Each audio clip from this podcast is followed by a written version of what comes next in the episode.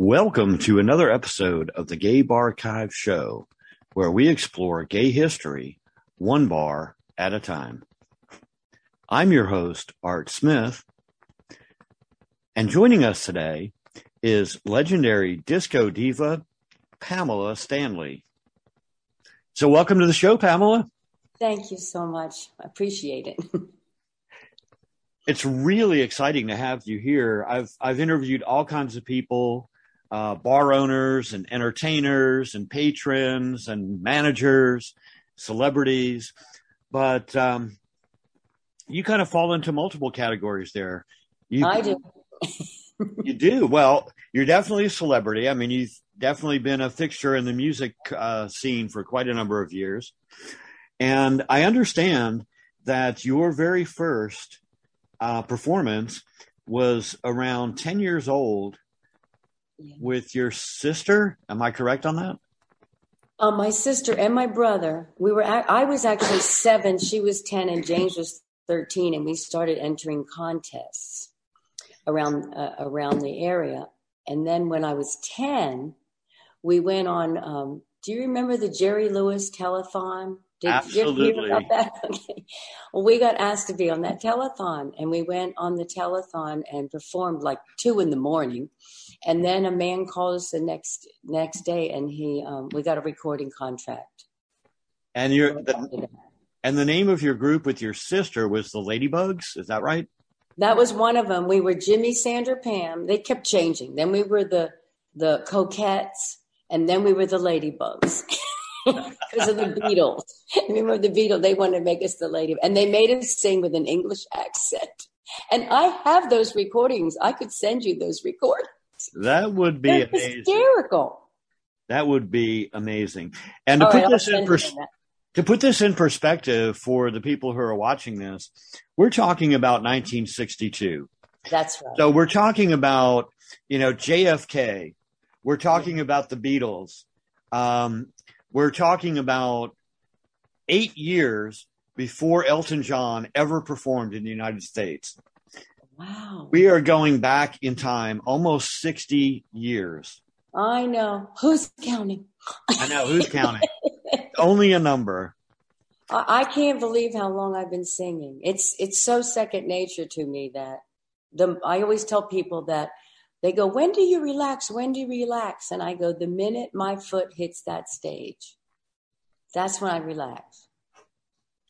Now, obviously, um, the real kickoff to your career was in the late seventies with your, you know, disco hits coming out and really getting out there on tour and making a name for yourself. Everybody knew who you are.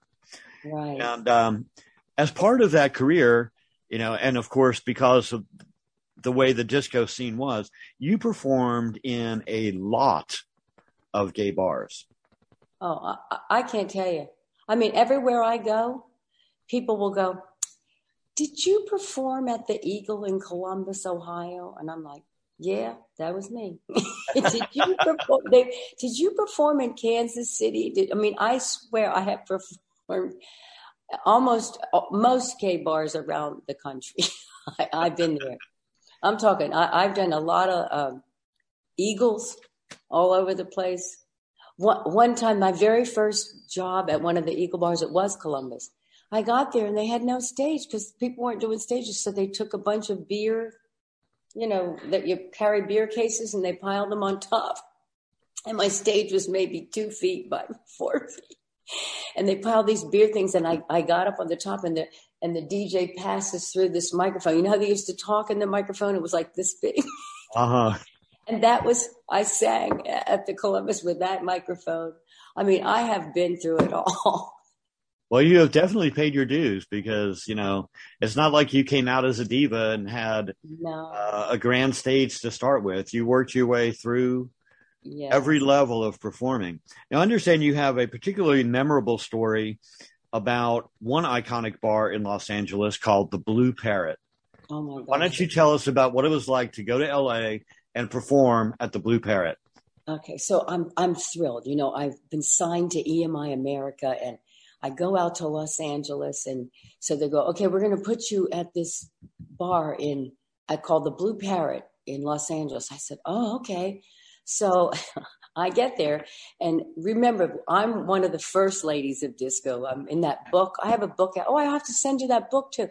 Anyway, um, I was one of the first people that were performing when disco was coming out. So they really weren't prepared for live performance. So I get to the Blue Parrot and they go, okay, well, we're getting ready. So they bring out a piece of plywood, like four by eight, and they slap it on the pool table. It was thick. It helped me. And so they handed me a microphone connected with a wire, and I had to get up on that pool table. And then they had the the bar lamp, you know, the, the billiard lamp around it. So I remember singing, it was This Is Hot was my first song that came out in seventy-nine. So this is like seventy-nine. And I'm out there going, this is hot, and don't you forget it, around the table. This is hot. That was my first, and I did, you could only do three songs. So I did This Is Hot and two songs from my album at the time. I know, it's, when you think back of all, um, I got to open for Tina Turner, which was really a really great thing in Houston at the Astrodome. That was a memorable, I saw her without her hair. Oh my goodness. If you had taken pictures, you'd have, if you had taken pictures, you'd have millions of dollars in residuals coming from that. I tell you, you know, they wouldn't let you have any pictures. I was lucky to see her. They were very protective back then. And that's, you know, it was real funny because there was a few of them. Um, Bette Midler I had opened for, and they wouldn't let me meet her beforehand, a few at the times. And I thought, you know, I don't care who I, where I am or whatever I'm doing. If anybody wants to meet me and they want to, they're getting a picture, they're getting an autograph. It made a big impact on me because I don't know why they wouldn't let, they were very protective back then. So since then, everybody's gotten open. But I was disappointed, but I finally did meet Bette. She was great. She's yeah, she, great. She's been around for a minute too. Oh, yeah. Well, you know, I worked the bath, the bathhouses in New York, the same one she did. You know, I've done bathhouses. I've done uh, clothing optional campgrounds. Do you have I, a special wardrobe for that? I, well, I will tell you honestly, I did not know you could decorate that area. But no, I made sure. And you know, I, I made sure that they didn't ask me. They, they said, keep your clothes on. So no, I didn't happen to have special work. But it was fun because the uh, Backstreet was such a big club down in, in uh, Fort Lauderdale. Huge club. Like two thousand, three thousand people would be there. Um, Studio fifty-four in New York. Oh, you know what's really great about Studio fifty-four? You you sang on twenty feet above the dance floor, and they had a catwalk up there. And so you would walk out on the catwalk, and you they removed the bars so that people could see you. So you're literally twenty feet up with a twelve-foot span and nothing in front of you. So you wanted to make sure you didn't misstep. And it was, they had, my first time was new was Christmas Eve, and I'm thinking, who is going to come out on Christmas Eve? It was packed. I did Christmas Eve and Christmas night, both nights. And it was quite exciting to play Studio fifty-four. And you know what? The Saint in New York. Did you ever hear about The Saint? Oh, yes. The, New York had so many iconic clubs over the years. Oh, let me tell you. Oh, I played on twelfth Avenue, one of my first, before Studio fifty-four. I never know. I went down and there was this one club called like the Anvil. And uh, what, a club like this, I forget what that was called. I had. was, I have played some clubs. Ask me a club, I've probably been there. So did you ever play on the stage at the Palladium? Yes, once. That must yes. have been a daunting situation because that room is so huge and the you ceilings. Yes, the ceilings are high. We did it though. They did like um, a disco lineup. So um, I think the Weather Girls might have been. I worked a lot with the Weather Girls, Linda Clifford, um, Franz Jolie, uh, Vicky Sue Robinson. You were kind of like the First Wives Club, except for for female singers. You know what? I never thought about that, but that's true. Yeah. Um, Evelyn Thomas. Remember Evelyn Thomas? Yes. Oh, there's I, so, so many. Debbie Jacobs. You know, they used to book us. It was really fun because they would book us like five at a time, and you'd show up at the, at some city and, and either work a theater or a huge club, Baltimore, D C, a lot of D C, Tracks in D C. Where, where are you now? I am in Tampa, and yes, there was a Tracks. Yeah, I played. Was it George's Alibi there or Copa? There was. There was. That's where I played. In Saint Pete. Yeah, that's where I played. Um, but when you were really kind of kicking off your career uh, in the early eighties, I had moved to Atlanta, and the whole the reason I moved to Atlanta was because of this fabulous bar that was right there in the heart of Midtown called Backstreet. Oh, I went there. I went there. Atlanta. I went there one night. I had such an awesome time that weekend. The first time I went, it was New Year's Eve weekend. Such a great time. We decided that Monday that we were going to move to Atlanta, my boyfriend and I. We, oh. and we moved there the following weekend. So, um, and it, that's it, a quick turnaround. It was. And Backstreet was um, also the bar that started this project. It was a, I had started reminiscing about Backstreet, and next thing I knew, it exploded into talking about two thousand bars that are no longer around. But I know you performed at Backstreet in Atlanta. All the time. Backstreet Atlanta and Limelight. I used to go and, and do those two bars. Oh, my gosh, Backstreet Atlanta. Because I, I had been with Backstreet in Fort Lauderdale, and that's how I got to Backstreet Atlanta. Yeah, they're the same owners, weren't they? Yes. Who was the D J there? I uh, Backstreet Atlanta, was that Bill Hallquist? I don't know. Was Bill, I think, in Backstreet Atlanta? Or he might have been Lime. You know, the D Js. Can I say something about the D Js? We never would have made it without the D Js. Because back then, it was them. They did these reports every week, and that's how you got charted. Yes, Billboard reporting. The, the reporting D Js. They were so important in my career. Yeah. Now, you mentioned Baltimore briefly. I know you, you're from that area anyway. You're originally from, what, Philadelphia? Yes. And yes. and uh, so you're kind of based in that little mid-Atlantic basin there. And um the very first gay bar I went to, I know you performed there too. I didn't see it because I wasn't living in that city, but the very first gay bar I went to was in nineteen seventy-eight, and it was in Baltimore on Eager Street, and it was known as the Hippopotamus. Oh my gosh, the Hippo. Was that a great bar? It was. It blew That's my where mind. I met Debbie Jacobs. She's from Baltimore. And, um, And they lasted quite a while. They were there until, I think, two thousand fifteen. Oh, so I know, were, now it's the Walgreens. Yeah, some kind of drugstore, Walgreens or C V S or yes, something. or something. It's so sad. But you still perform a lot up there, don't you?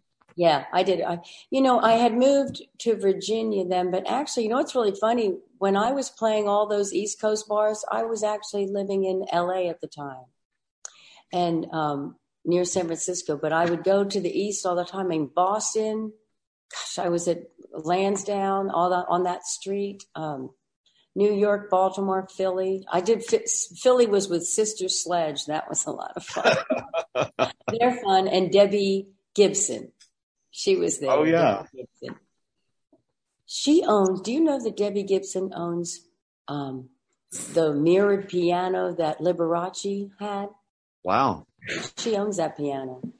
That's pretty cool. I couldn't believe it. Yeah. It That's cool. Quite the souvenir. I'll say. I'll say. She's doing real well living out there in Vegas.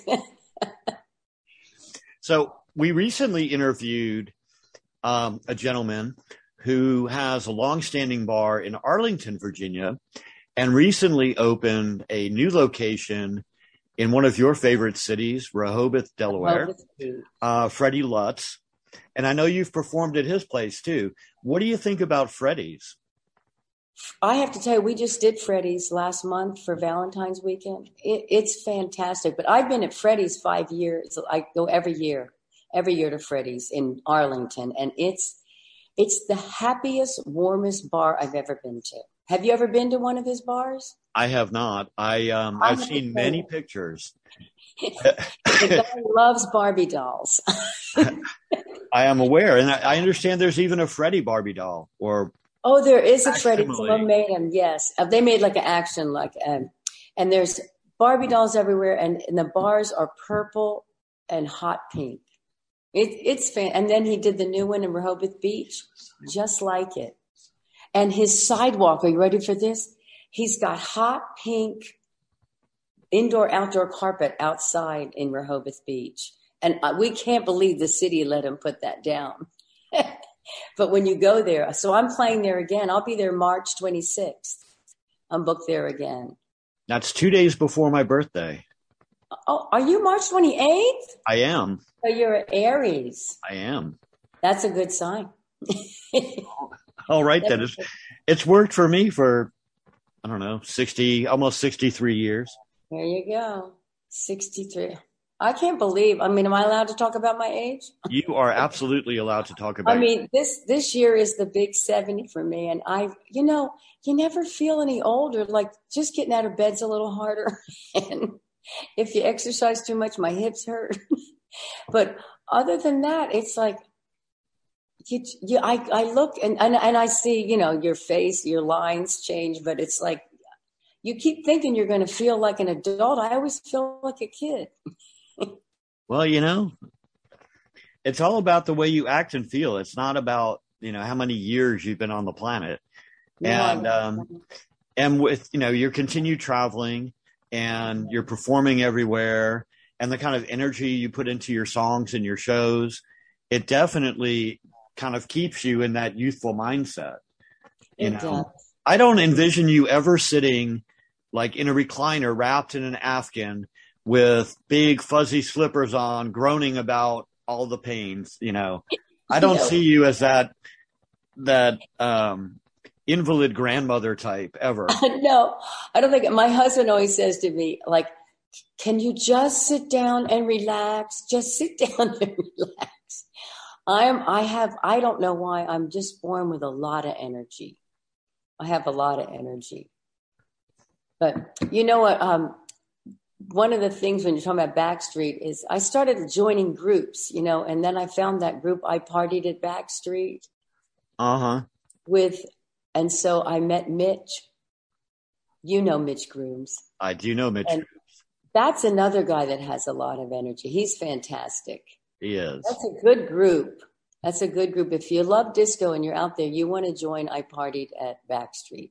That is and a as, a, as a testament to the popularity of that bar, okay, Backstreet Atlanta opened in nineteen seventy-five.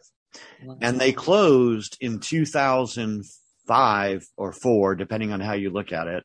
Uh-huh. It was the stroke of midnight, New Year's, two thousand four to five. Wow. Um, And so they were, they've been closed now for over fifteen years. And yet the group that you just mentioned, I Partied at Backstreet, has well over ten thousand members.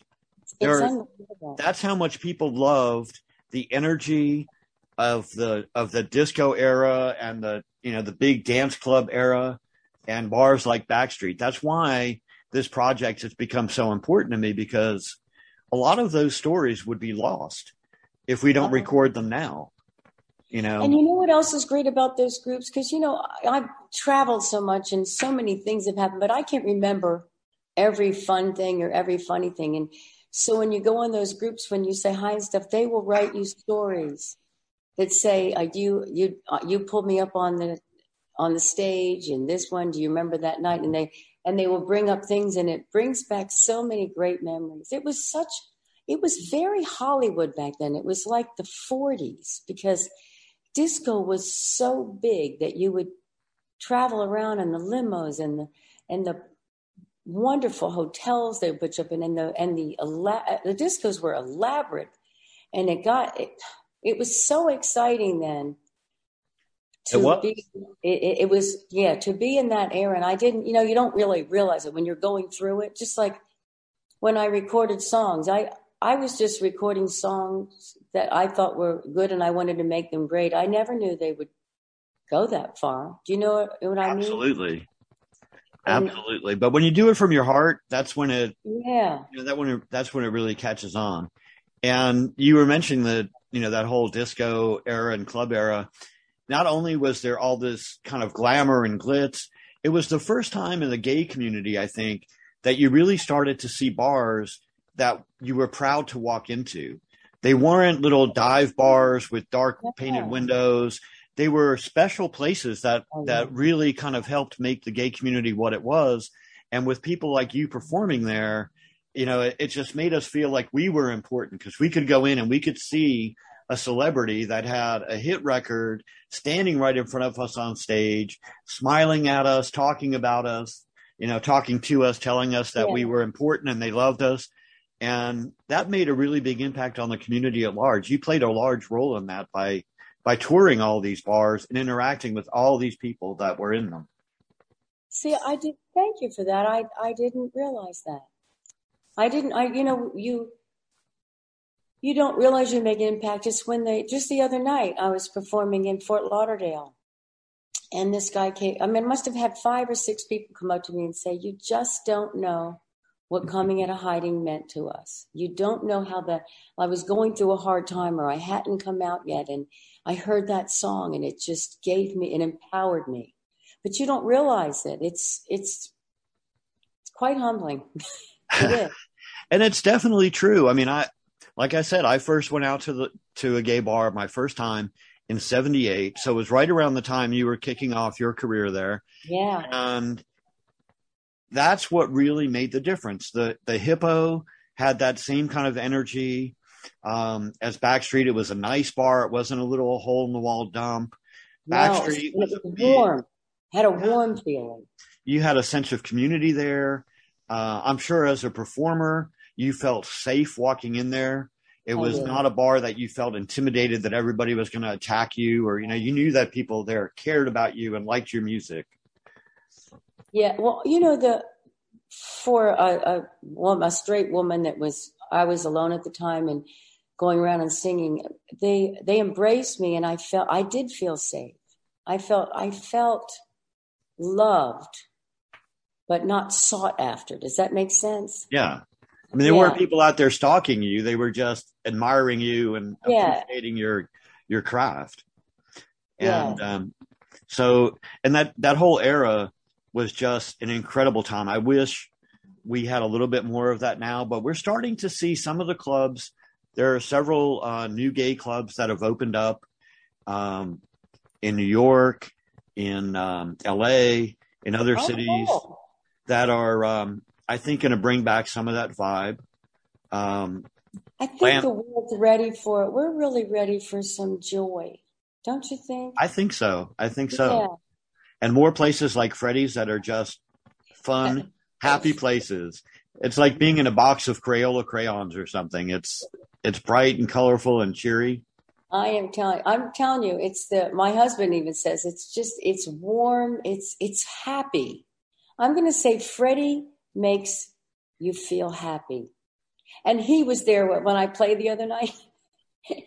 He had his sparkly jacket on. You know, he plays the part really great. Freddie is a wonderful front man. You know, when you come in, you he's he's warm and he's greeting you and he's always dressed to the hilt and big smile on his face. He's a funny guy. I was going to ask you if he upstaged your outfit that night. Well, I made sure that I wore the biggest drag queen necklace I could find. and and um, I said on stage, look, I wore this necklace to try and outdo Freddie. And he wanted it. It was that aurora, what is that called? A rainbow? It was like a Rory Borealis, that kind of crystal thing. Oh, it was oh yeah. Yeah. It's hard for me. Like these are, these are pretty good size, but I'm used to like, but I don't know how those drag queens get that, those earrings to stick on with the glue. They are heavy. I don't wear that. I don't want to know. I'm going to pass on that. So but, you're, so you're twenty-nine years old and you've been performing for over sixty years. That's it. That's it. Um, and I understand that coming up soon, uh, the end of this week, this, this Friday, you're going to be performing in Atlanta again. Yes, everybody, if you're out there, you got to come if you're near Atlanta. Where am I, honey? Guac and Margs. I can't ever say it right. Guac Margs.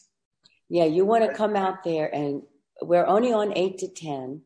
It's two hours. You know what I do now? My show is not just my music. I take you through fifty years of dance music.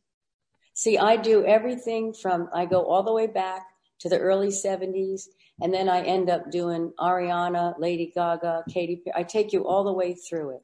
Juice. I do it all. Yeah, it's it's so fun. I do share. I do. I don't do impersonations. I'm the worst impersonator. I just do my, you know. Your take. I, my, I do my, I use backtracks from them, but I, I do, you know, how I sing. But I have to tell you, it's sing along, you dance. It's called Pamela's Party. I just take you, we, we party. For two hours. For two hours, little vodka. Nothing wrong with that. Take the edge off you. You guys taught me to drink vodka. I never had vodka before, y'all. Tito's, if you're buying me a drink. Um, Vodka's, I'm good. Vodka's good for you. Well, uh, you know what? If you spray it on your shower, it'll get rid of your mildew. Did you know that? I did not. You vodka, heard it here first. Oh, yes. Let me tell you, vodka has so many wonderful qualities. You can, if you put your razor in vodka, it'll keep it sharper longer. If you get a uh, bite, let's say you're at the beach and you get a jellyfish bite, if you pour vodka on it, it takes the sting away. Vodka is very good. So when Pamela's ready to stop singing, she's going to write a book on a thousand and one things to do with things vodka. Things to do with vodka, besides drink it. You can clean your glasses with vodka. Yeah, well, cheap vodka. So in nineteen seventy-nine, that's when you released This Is Hot. Yes. What? How did that come about? Did somebody present that song to you and say, hey, Pamela, you should sing this? Or where did that no, come I from? It. I wrote it with the producer. And what was the inspiration for the song itself? Oh, you're going to love this. Okay. Now, I made my first album. I was taken to Germany. They wanted to make a White Donna Summer out of me. They discovered me in New York, which I had gone to New York to be on Broadway. And I was playing piano bars to make my money, you know, while I'm trying to audition for shows. And these German people came over and saw me, this production company. And so they took me to Europe. So I met this wonderful producer named Joachim Heider. And so he showed me the melody. He had written the song, da, da, da, da, da, da, you know, that kind of song. And he said, I want to write a song called This Is Hot. And so when I lived in California, I had gone to college and fallen in love with one of the professors of my of my college. And I wanted to go out with him so badly. So for eight months, I tried to get this guy to take me out. So he finally took me out and we dated. I was very busy. We dated almost two years. And so I was over there and I, I couldn't get him to, you know, love me, love me the way I wanted. And so I'm, I write this song, This Is Hot. And so the lyrics are, heaven waits before your eyes, right here with me. I tell no lies. This is hot. I'm trying to tell him this is hot. Well, it turns out I got a great song out of him. I got like three songs out of him. And he turns out to be gay. So I lost him to y'all. But he's happy, very happy. And so I, another, knew, I got over it. But I got three good songs out of it. Pardon? Another contribution you made to the gay community. Yeah, he helped me. He helped me. But I didn't say his name. That was good this time.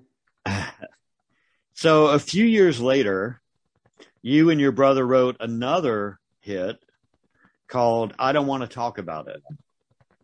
I had, that- yes, he wrote that. My brother wrote that. I produced it. He wrote it and he sent me a country song, I Don't Want to Talk About It.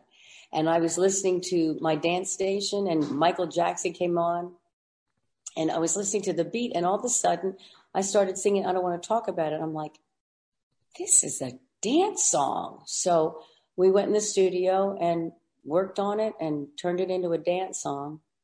And that went to number thirteen on the charts. So then I called James back and I said, James, I need another song. My brother is James Lee Stanley. He's been a songwriter his whole life.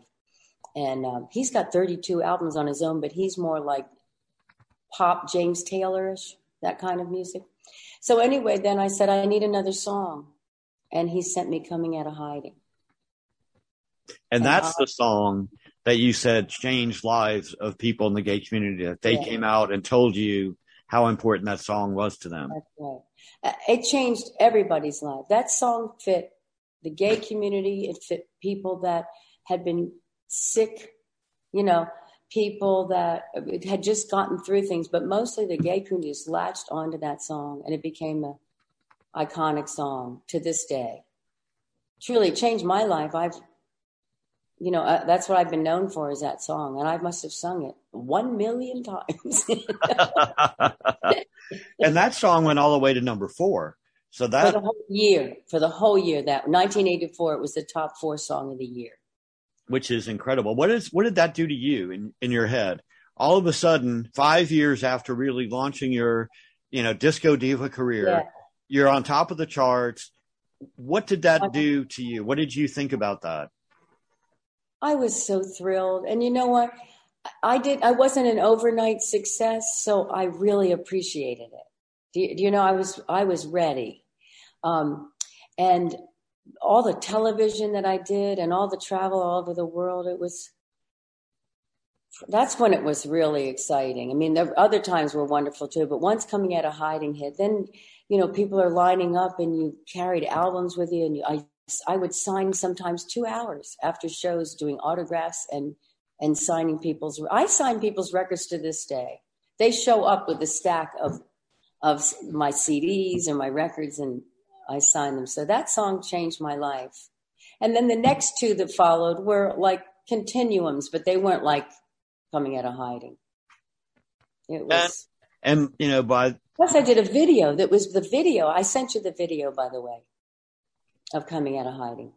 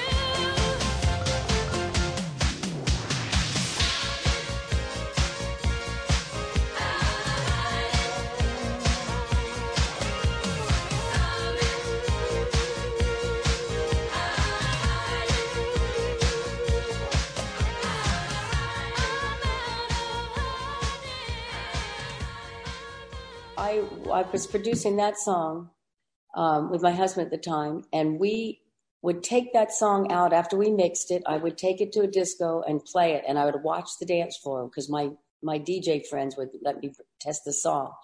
And soon as I heard something didn't work, I went back and mixed it. I mixed that song four times before I released it and changed things because I, every single note is planned on that song. If you listen to it, every section has its own stardom. And I didn't want it to be just go down to drums and then you build back up. I wanted every section to mean something, and it did. That's it's my it's my favorite accomplishment I've done so far. I've done plenty since, and I loved it, but that one I can't tell you was special. Is that the ringtone on your cell phone? No, no, but it's the ringtone on lots of people's cell phones. You know, I I'm, I wouldn't play my own songs. I never listen to myself. You know, every if I'm making a record, I listen to myself. Then after the record's done, I'm so picky when I record that I hear every little thing, like, oh, that bass part there should have been louder, or that. So for six months, I won't even listen to it. And then I will listen to it, and I have fresh ears. But I'll go to people's houses, and you you, you play the songs in the background. I'll go, oh, my gosh, that is good.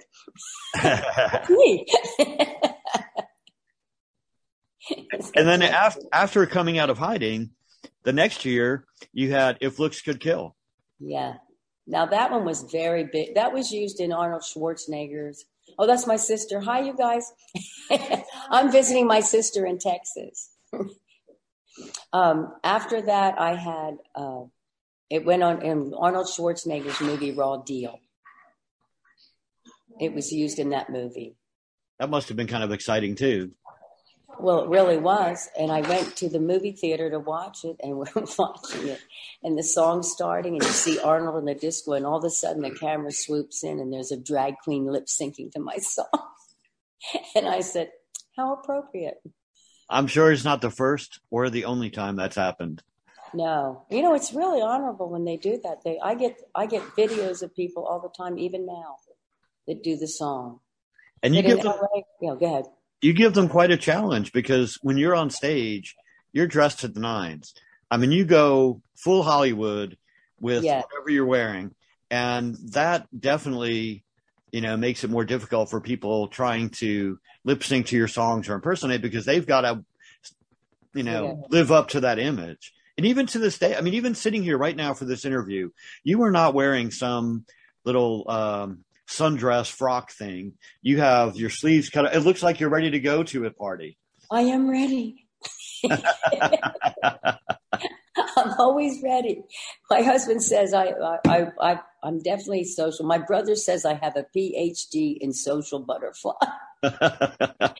You know what we're on right now? We're on. We, we're calling it the Pamela Stanley Friendship Tour. I've taken for the last five weeks. We have one week left. We started in Virginia where we live, and we took it all the way down the East Coast, and I've visited friends and bars, places I used to play, all the way down. And then we came up through the villages in Florida and then drove to Texas, and I'm in Texas right now. And he's met, how many people, honey? one hundred twelve. one hundred twelve people he has met in five weeks. All right, then. So what's your favorite bar that you've performed at in Texas? I thought, you know, I'm not performing here, but let's see. I used to play. Isn't that terrible? I can't remember. Oh, the Houston Astrodome. That was my favorite place I played. It's now a church.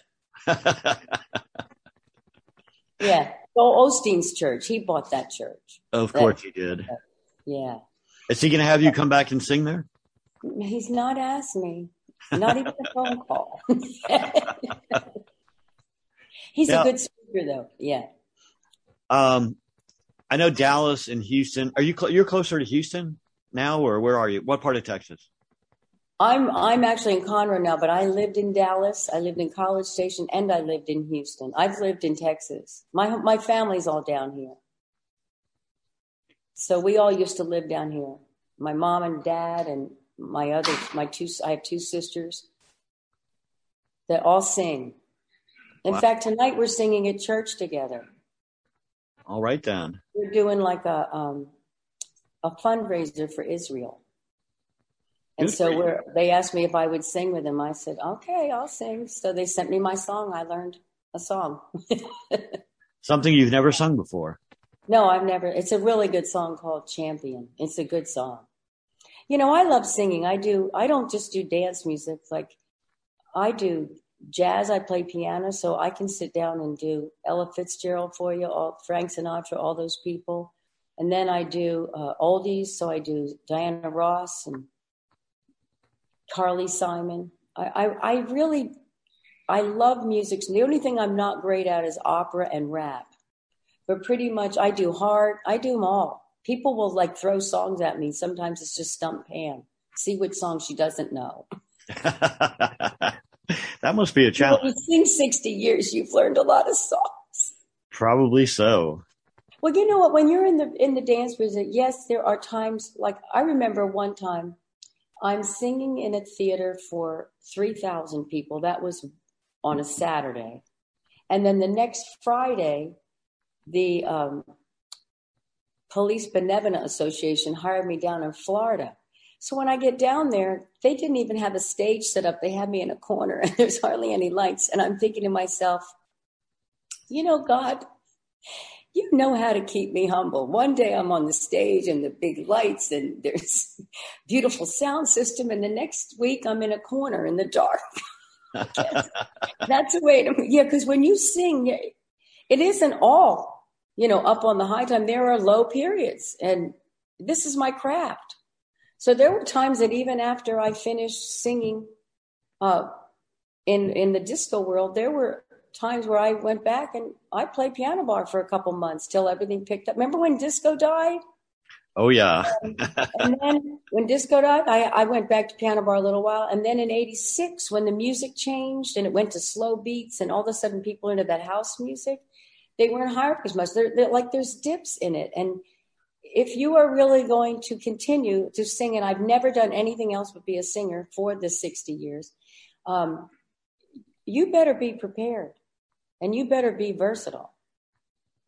And you better keep learning. Don't ever stop learning. Then you get stale. Well, we can tell that you have a passion for for music because, as I understand on this tour that you're going, you know, halfway around the country, that you come with your kind of self-contained Pamela Stanley show in a in a little R V van thing. Yeah, I do. Well, my cute husband, he retired. He was a radio broadcaster for many years. And so he retired and he says, I repurposed him because after he retired, I thought, well, look, you know, you're not working. Why don't you come with me? And he is a visual guy. He loves the visual of a show. And so he started saying, well, you know, let's just get a geyser. Well, let's just get a, a, like a spotlight. And the next thing I know, we're, we're traveling with a trussle. I've got lasers. I have uh, smoke machines. I have geysers. I have bubble machines and snow machines. Please tell me you have a disco ball in that collection. You know what? I had a disco ball, but I was playing a nightclub for a, a long period of time, and we put the ball up there. But I have to get a smaller ball. That I can hang because we need to do that. You're right. I need a, I need a disco ball, and it's kind of hard because the trestle is behind me. Because now all lay all the lights seem to come. You know, it used to be yeah. all in the front. Now it's all what's happening behind you. So it's a, it's a lot different. But uh, yeah, but I'm gonna I'm bringing it to Atlanta. I'm gonna this Friday when I'm in there. They'll have the whole show. Well, they will be looking forward to that. I know I've already heard comments about it. Uh, oh, good. Are you? You're not going to be there. You're down in Florida. I will not be there. I'll be there we'll in spirit. FaceTime you. And uh, and I know I know Mitch's video uh, capabilities. He'll be he'll snatch some video for me so I can see the show or at least parts of it. But um, you know, I I started a group similar to what you were saying about the Backstreet group. I have a group on Facebook called Gay Bar Archives that I started about. a year ago, a little over a year ago. And uh, we have about forty-eight hundred members now that oh, all reminisce, you. you will, um, that all reminisce about old music and old bars and where they used to be and posting ads of a bar from nineteen sixty-eight or whatever they come across. And there's a real passion. I was just down in Fort Lauderdale this past weekend, and I know yeah. you were there last week. Yeah. In fact, I had dinner at the pub where you performed. Um, Isn't that a lovely bar? It is. That whole area, because you that can walk. Area, yeah. You can walk to like half a dozen gay bars, and uh, our guest house was three doors off of the drive, right at Sixth Avenue there. So oh, I could funny. I could walk to all the bars and shops and whatever. Did you go to The Drink? I did. We went to Wasn't The Drink. That nice? That's a nice bar too. And well, my husband and I were there all the time. We ate at Georgie's. We went to um, uh, Rosie's. Rosie's. We were all over Wilton. That I said. You, every time we went out, he goes, "Let's go back to Wilton Drive because it's it's the most fun. It's it alive. Is. It is. It has a great energy. Yeah. There are, are gay bars thriving there, um, and you can walk, like you said, you, you can walk all up and down the avenue. Yeah, I had a great time there, and. Um, And the neighborhood is just so cool. There's um, a little bar down the street called Lit. There's um, Johnson's, which is a kind of beefy Chippendales kind of place. Oh, I didn't go uh, there. It's right, yeah, they're right near um, between Rosie's and the pub oh. on the other side of the street. I know. Okay, I see it. So I know next it. time you go there, you can check those out. Okay. Um, but it was it's a great it was a great time. It's so relaxing to be down there and. And the weather was beautiful. Yes. Um, so I wish this I could have been there for your show. Bar, but, but the next time you're down there, you want to go to this place on the beach called the Dunes. Have you heard of that? I have not. It's it's just a it's just a, a it's a restaurant bar on the beach. But I have to tell you, go out there just to you can see that you're on the water. It's gorgeous. It's very upscale. My husband and I really liked it. Every, anyone would like it. Dunes, the Dunes. So out of all the bars that you've performed at, all the gay bars you've performed at over the decades, is there one gay bar that you wish you could resurrect and go back to? It, it would be one of the Backstreets. I know that sounds funny, but it would. Now, um, Backstreet Fort Lauderdale, Backstreet Atlanta. Studio One was fun in L A. You know, it's hard to pick one. And I like Studio fifty-four, but I'm going to tell you honestly that there was something about Backstreet that, and the one in Fort Lauderdale, did you ever go to that one? Yes. You know, it, it was so big. And the people, the D J, Bob Miro, what a D J. And I guess I spent most time there. But you know, I have to think about the, um, Backstreet in Atlanta, the Limelight, the Saint, you know, it's really hard to pick one. But I'm going to tell you, I think the East Coast bars might even, I'm trying to think of a West Coast bar. Dreamland was where I have a great picture of, I sent it to you, Sylvester and um, Paul Parker. Do you remember Paul Parker? I do not. Oh, he was one of the only guy disco singers. You got to look him up. I will. He'd be a great interview, by the way. I will he, definitely look him up. He, yeah, look him up and see. He did a song called Right on Target, and he did a lot of remakes. And he was one of, he was so handsome. He still is. Handsome, handsome guy. But he was one of the few male disco singers that were out. And we were booked together all the time. Yeah. Now, I'm sorry that I can't pick one. Is that bad? No, it's not. Actually, it's a testament to the fact that we had such a a vibrant uh, community back yeah. then. Well, I mean, think about it. Tracks in D C, Um, yeah, Studio West and Dreamland out there. Studio One, um, Uncle Charlie's. There, there, um, there. There's just so many bars around the country that. Oh, Paradise in Chicago. Look that up, Paradise. What a bar that was. You know what happened? All right, I was never into drugs. It just wasn't me. I was. I get so high on the music, and I didn't know that other people were like. I'm telling you, I'm like I didn't know people were doing drugs. I'm like oblivious. So I'm in Chicago and I'm playing the Paradise, which I played at least four times a year. So I was walking down, uh, I think it's Massachusetts Avenue or something in Chicago. And they, I saw this red coat in the window, this beautiful red coat. And it had shoulder pads. It was when shoulder pads are really in. And and and it was called, made by a company called Parachute. So I went back to the club and I'm telling on stage about this coat I loved, and I was sorry I didn't buy it because I had to leave the next day, you know, and I thought, why didn't I buy it? Why didn't I buy it? So, and now back then, this is in the eighties, it was two hundred dollars, which was a lot of money back in the early eighties. So at the end of the night, the two owners of Paradise came in and they took my hand and they put something rolled in my hand. And I thought, did they give me chocolates? So I opened up my hand and it was a one hundred dollar bill in each one. And they said, go get that coat. He goes, everyone else wants drugs and you you always ask for orange juice. Go get the coat. so, so I did. I went and bought that coat. I must have worn it for eight years. Loved that Parachute coat. Red. These are the stories that come back to me. The, the great club owners and the D Js and, and the people. Well, anytime you remember any of these stories randomly on your travels while you're going cross country or sitting at home with your husband, feel free to get on Gay Bar Archives and share one of those stories and see. Okay, what, now can you do it video wise, or do you? You do can post a video in there as well. You can post photographs. You can just post text if you want. All it, right. And it's a it's a great group, and people really appreciate talking about things, you know, from the past. It's it, it makes me happy every time I go to that group. I'm thinking, you know, when I first created it, I thought, well, maybe there'll be a couple hundred people that want to talk about this. Yeah. And in, in like a year, it's almost five thousand and growing. And unbelievable. And I've met so many of these people when I was in Fort Lauderdale.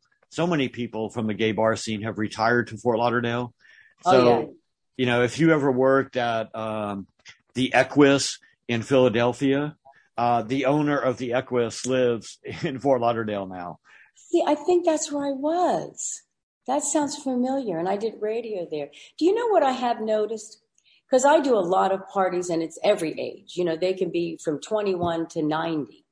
And if I want to get the dance floor going, I just take them back to seventies and eighties disco. And I'm telling you, it's the, it is a timeless music. It, it was so, ha- it gets the party going every single time. And I, and my husband runs the sound also, not just the lights and, and effects.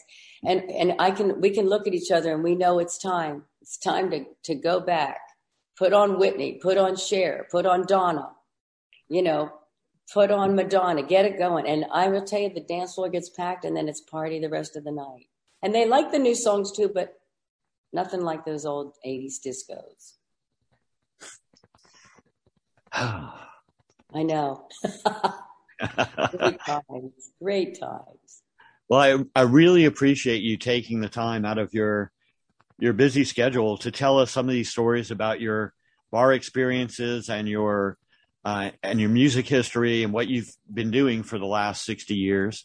And uh, I just can't say no. Thank you so much. And we look forward Thank to you having a very successful concert in Atlanta okay. and okay. everywhere else you go. Okay. Thank you so much. And, and a special shout out to Chris. She's mentioned her husband several times. Thank you, Chris. I appreciate yeah. everything you did to make You're this welcome. Possible. Right. You're welcome, Art. And you can always find us on Facebook, Pamela Stanley. Spell my name right, P A M A L A, because if you spell it E L A, you'll end up with a psychiatrist in Florida, okay? and you- I have pamela stanley dot com, uh, Instagram. Everything's Pamela Stanley that you can find me. If you want to reach me or give me a little note. Were you suggesting that I need a psychiatrist? No. Well, you're close. I'll have to see where she is. I was so surprised. One time I was, they did a background check on me, and um, there was a Pamela Stanley that came up, and I had five counts against me. And here was a girl in Tampa, by the way. And she, she had shot a rocket through her boyfriend's window, but, but thank God, she was only five two and I'm five five, so it wasn't the right one. And she was a different nationality than me. So I was like, no, that's not me. They called, they started laughing. They said, you're not the Pamela Stanley that shot the rocket through them. I said, no, that's not me. I know. Your name was originally spelled with an E, though, right? It was, but I went and saw Funny Girl. And I saw Barbra Streisand up there. And at the end, I saw B A R B R A. And I said, oh, she dropped her A. And I picked it up. So I changed my spelling and I took Barbara's A. Well, so there's the, an E floating around if anybody needs it. Well, thank you so much. It's been Thank you. That concludes another episode of the Gay Bar Archive Show. For more information about this episode or to find more episodes, visit gay bar archives dot com.